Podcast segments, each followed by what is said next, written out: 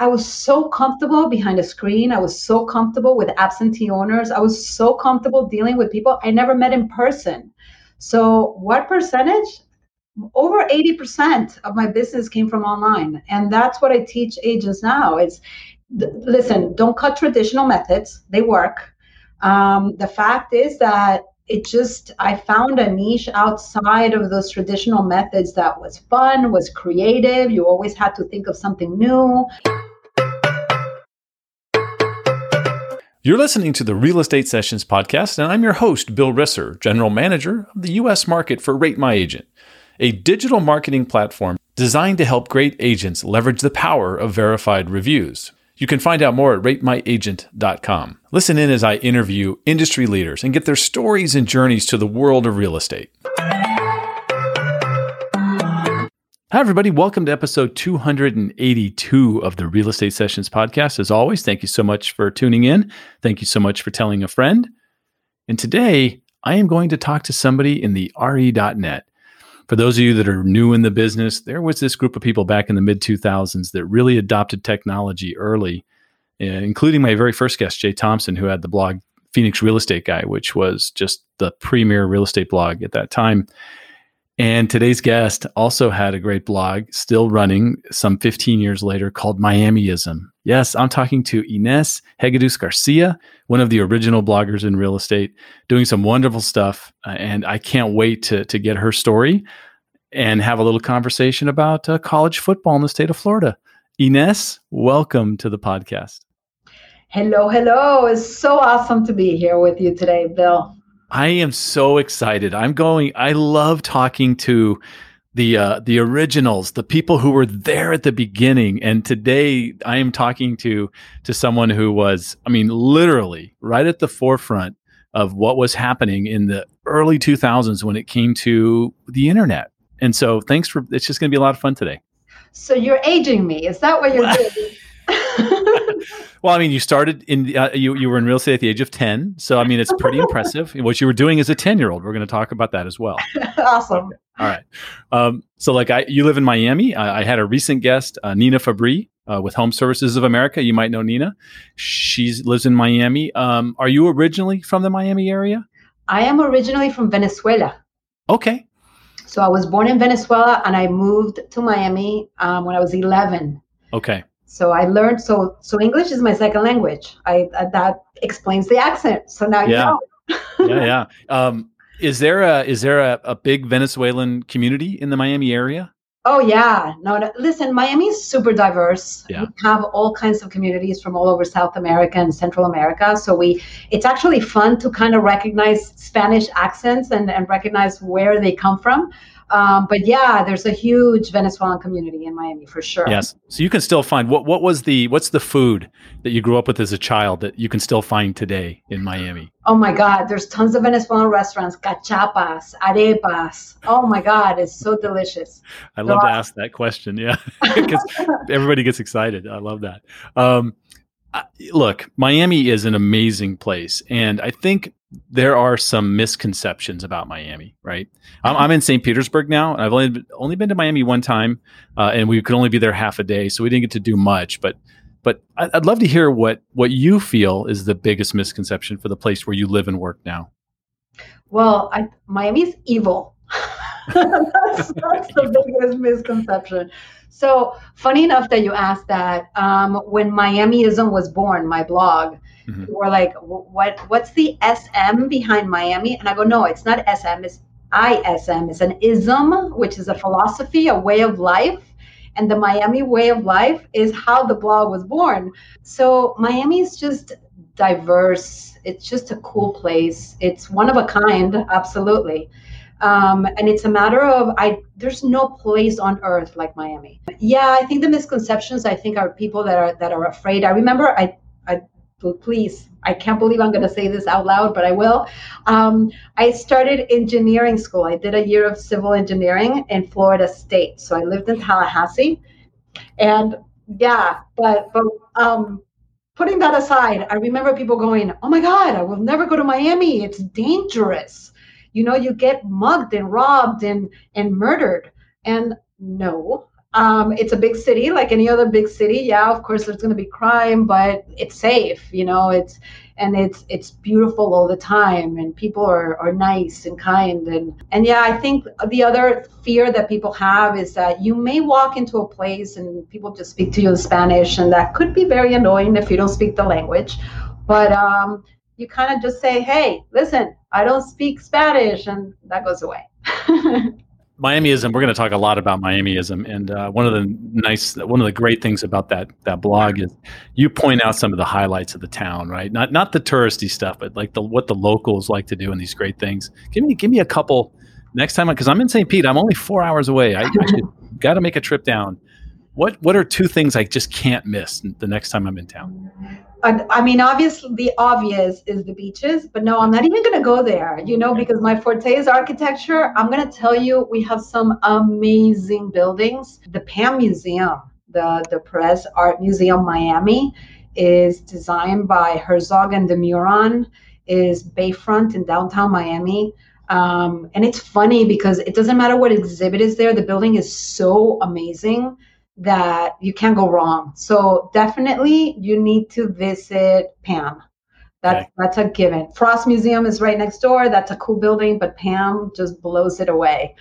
Um, and then Brickell, experience Brickell, our walkable community financial center. We have Brickell City Center now, just busy and dense. You know, it's whatever. Uh, just it's a cool place.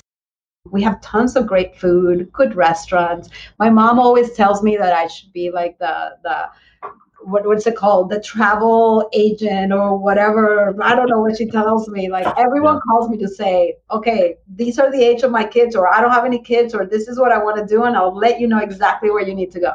It's it's like your miami's concierge right? You you know everything. yes! That's yeah. oh you can't you have to go to to wynwood Okay. By the way, you cannot miss Wynwood. So Wynwood started as just a couple people putting graffiti on walls like 10 years mm-hmm. ago, and it's turned into these amazing murals by these insane artists and the scale of the art and the colors and oh my god it just blows me away every time i go and i live here and i still get blown away you know, I I'm I'm still I've been here four years in St. Pete now, and downtown we live downtown St. Pete, and you have the same sort of thing. The murals for they call it St. Pete Shine. Every year there's a, a big festival and a few more buildings get decorated. I love that art. So I definitely will go there. Um, now you mentioned Florida State, and I, I, know why you were going. Oh my gosh, I can't believe I'm saying this because you went to the U, didn't you? It is all about the U. That's and what I thought. That's what I thought. Imagine the big hands in front of my face with the U because that's all about the U. So yeah, yeah. I let me ask you this question. There are a lot of universities in Florida. You know, we were in Arizona for 17 years. There's like three that you really care about, right? And, and one's really little compared to the other two. So I, I got to, I'll put you on the spot. Um, of, of all the other universities, I'm not going to ask you for your favorite. I want your least favorite. Like, what school, when when the U's playing them, you go, oh, we just got to destroy them. I think this is pretty standard. Gators, man. It's all. Are you kidding me? No way. That's so it. Yeah. Boy, I uh, we're going down. so I'm in Central Florida with UCF and USF, and and you've got like you know Florida Atlantic. There's all kinds of these little. But man, the Gators, the, yeah. the Gators are a magnet for lovers and and haters. Yeah, and you know it's funny because um Avanti Way, where, where I'm at now, mm-hmm. the colors are orange and blue. Ooh. And I almost did not like these are my partners. This is not just the company I'm in. This is I'm part owner, and I'm like, uh, no, orange and blue. This needs to change. this is not working for me. Well, I notice you're wearing an Avanti Way shirt that's mostly black and white, so you, you you're able to hide the color. oh, this is my doing. This is definitely my doing. This brand is changing. They want it or not. That's great. Um, I I know this because of eh, looking at some of your history and, and and I know you a little bit. You you real estate really wasn't in your future as far as buying and selling and helping customers with real estate. You went to school to become an architect, right? Yeah, I have a bachelor's in architecture. And so, what was the plan there? What you know, I, I, imagine in architecture, like other industries, you can specialize or do certain things. What were you going to do? You know, it's it's just funny. Um, you think about life changes and how organic things can happen. Um, I think it's our responsibility as humans to pay attention to the universe and the doors that open in front of us, and some things that are not obvious. Um, if you ask me when I was 15 years old, what I would imagine myself doing is is drawing as an architect and creating, and and, and that's it. I'm very creative you would have told me you're going to be a realtor, I would have said, hell no, no, that's not happening. Right. So the beauty of it is is how things have opened up and, and organically changed for me. I found, I guess, through the RENet and the, the early adoption of social media that I could be creative as a, as a realtor. But I started in commercial property management, by the way, because if you want to okay. know the, the gist of it. So I was working as an architect. I had um, a family member that bought a commercial property in Miami and they wanted me to manage it. And I was like, no, that's not my thing. And they're like, oh, easy. So, long story short, um, that one building turned into like next. We blinked. My husband, I, my husband is an accountant, so he was doing the financial part of it. We had 20 buildings we were managing, commercial properties. We lost the opportunity of making good money on commissions, so we decided to get our licenses. Um, again, not thinking I'm going to sell or buy real estate, just help our, help our commercial clients. So I discovered that ability to marry the architecture with real estate. You know, so so that whole idea of working with architectural historic properties, you know, came in and just started making sense. So so getting my real estate license and and and just going into the residential world was the way to go. It just it was exciting. And you didn't you didn't have to give up that passion, that thing you went to school for. To this day, still matters with the way you do your business.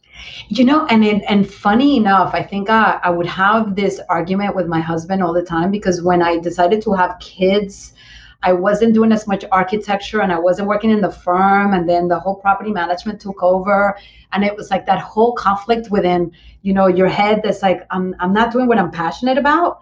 So then all of a sudden I discovered not only through social media adoption that I could be creative, but I could I could find that passion again through real estate.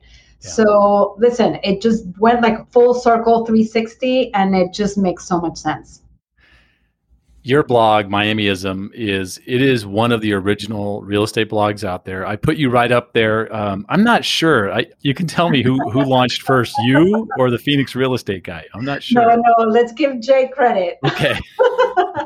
And jay how about how about nick bastian rail life another one I, he might have been behind me. Yeah, yeah, there you go. Good, good. Yeah. So, I mean, I was in Phoenix at the time. And so I was able to hang out with those two and just watch this thing grow. And through that, I met all these other people like you, all online, right?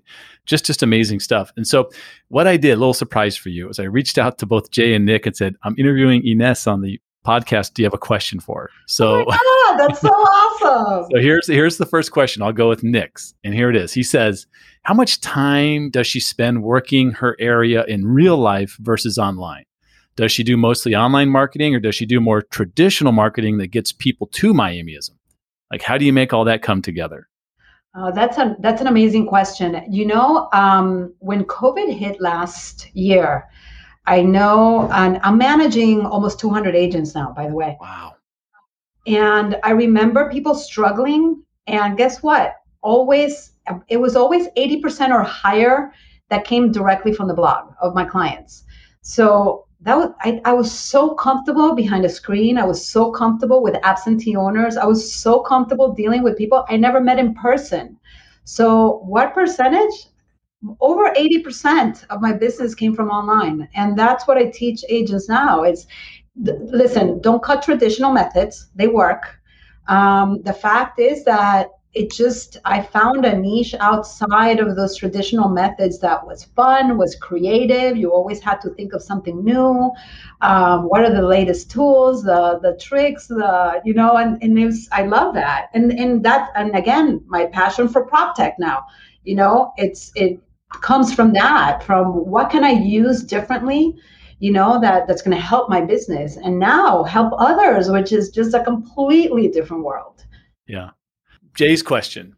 Would love to hear how she's grown Miamism into such a strong local brand. So that's really that's the really the the the core of blogging. Let's talk about that. You know what? I it ultimately is about community. I think mm. I discovered through my mojito reviews that giving love to other businesses was the secret sauce. And it wasn't so much about me and my real estate business and what I was selling and my designations and whatever. It was about how can I help my community? How can I help other businesses? How can I promote them to do well? And I you hear me always saying about the universe rewarding me and all this stuff, but it is it is the truth. The times when I focus more on my business and not other people and helping is when I did the worst in real estate. Crazy, crazy enough. Yeah. How how long have you had that knowledge that it's about the community? I mean, a long time, right? Pretty early in the game. Yeah, pretty early in the game. Yeah. Um, uh, I would tell you that when I struggled on what to write about, what to what to post, um, I realized, you know, let's let's drive around. What's the new business? The new flower shop? You know, who who has a new business that I can interview that I can talk about? the Mojito reviews was just such a fluke because no one was doing videos and and it was just people would see me, my mannerisms, they would hear my accent. Um, it was that whole concept of social objects and finding a commonality with someone else, yeah. and then all of, and then realized, wow, this is no fluke. I am promoting Miami. I'm giving love to a restaurant. They're getting to know me by hearing my voice, seeing me on video, seeing my mannerisms and how much I move my hands, which no one can see me right now. and and then all of a sudden, this was this was what was a little creepy. Is that people would call me after we'd see a mojito review? Oh, we want to buy in Miami. We're looking, blah blah blah, and they would show up with a mojito and, and they would give me a hug, and I would be like, okay, this is strange. So they knew me. I didn't know them, right? But they knew me. Yeah. And and the that you know talk about breaking the ice. Is that is that a statement that I just like completely butcher that? icebreaker, icebreaker. yeah, it's perfect. I it's been like the year of video and real estate since like 2010, right? it's been for so long. Listen, these mojito reviews are older than that. I know you've been doing. That's what I'm saying. It's like you've been. You were I used so. To flip cam. the flip cam where you opened up the USB connector and plugged it into the computer. Yes! I still have those in front of me on my desk. Um, I know they can't see this, but Ines, this is for you. Bam. Wow.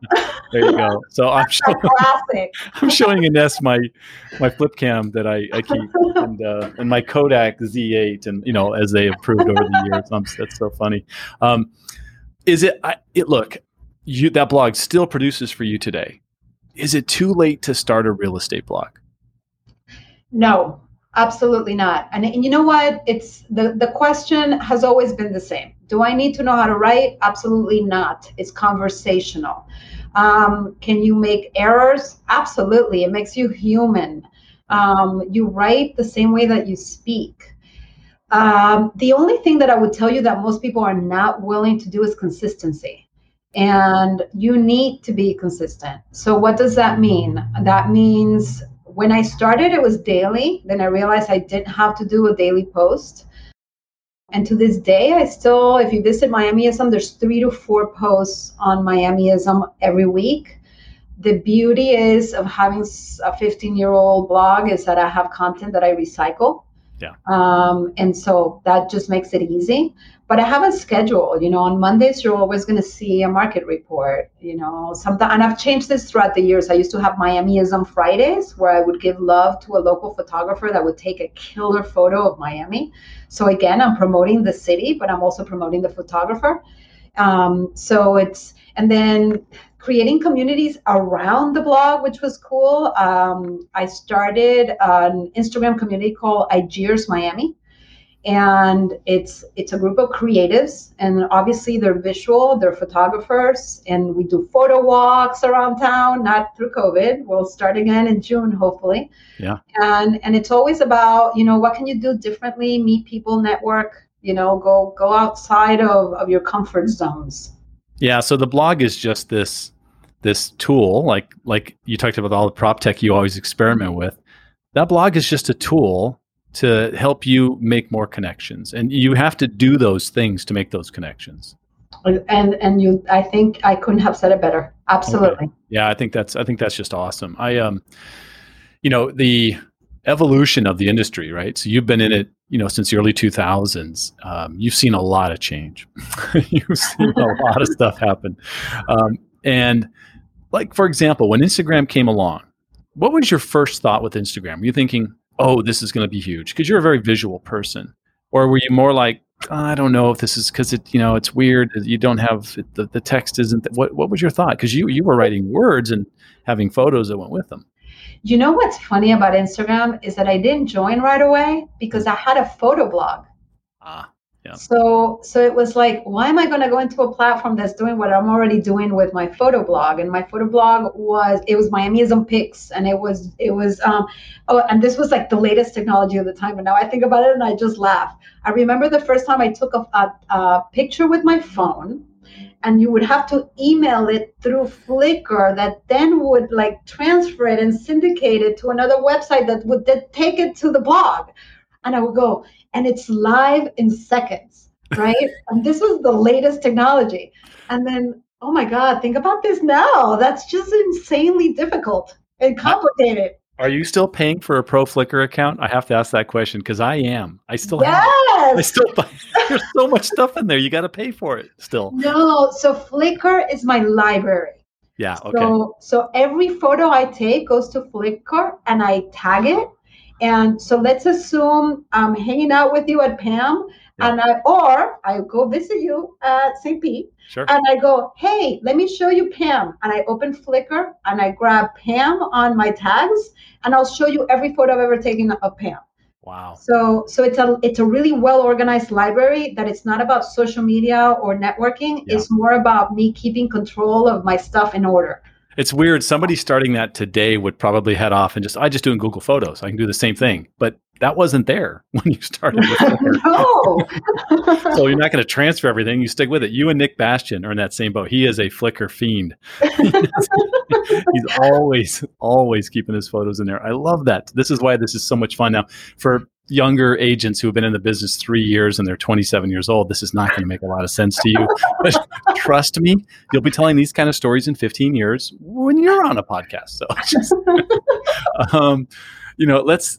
You you've done tons of teaching and, and coaching, helping people. You now you're you're you're um, you've got 200 agents that you're helping with their business.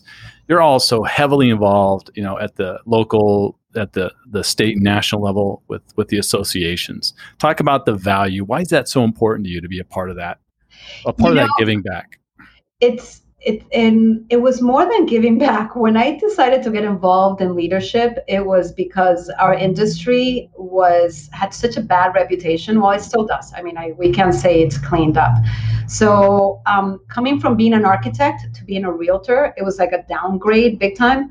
Mm. And and I had two decisions to make. I could sit there and be the agent that would complain daily about what was going wrong in the industry, or I can try get involved and try to change one little thing at a time. And and I chose the latter.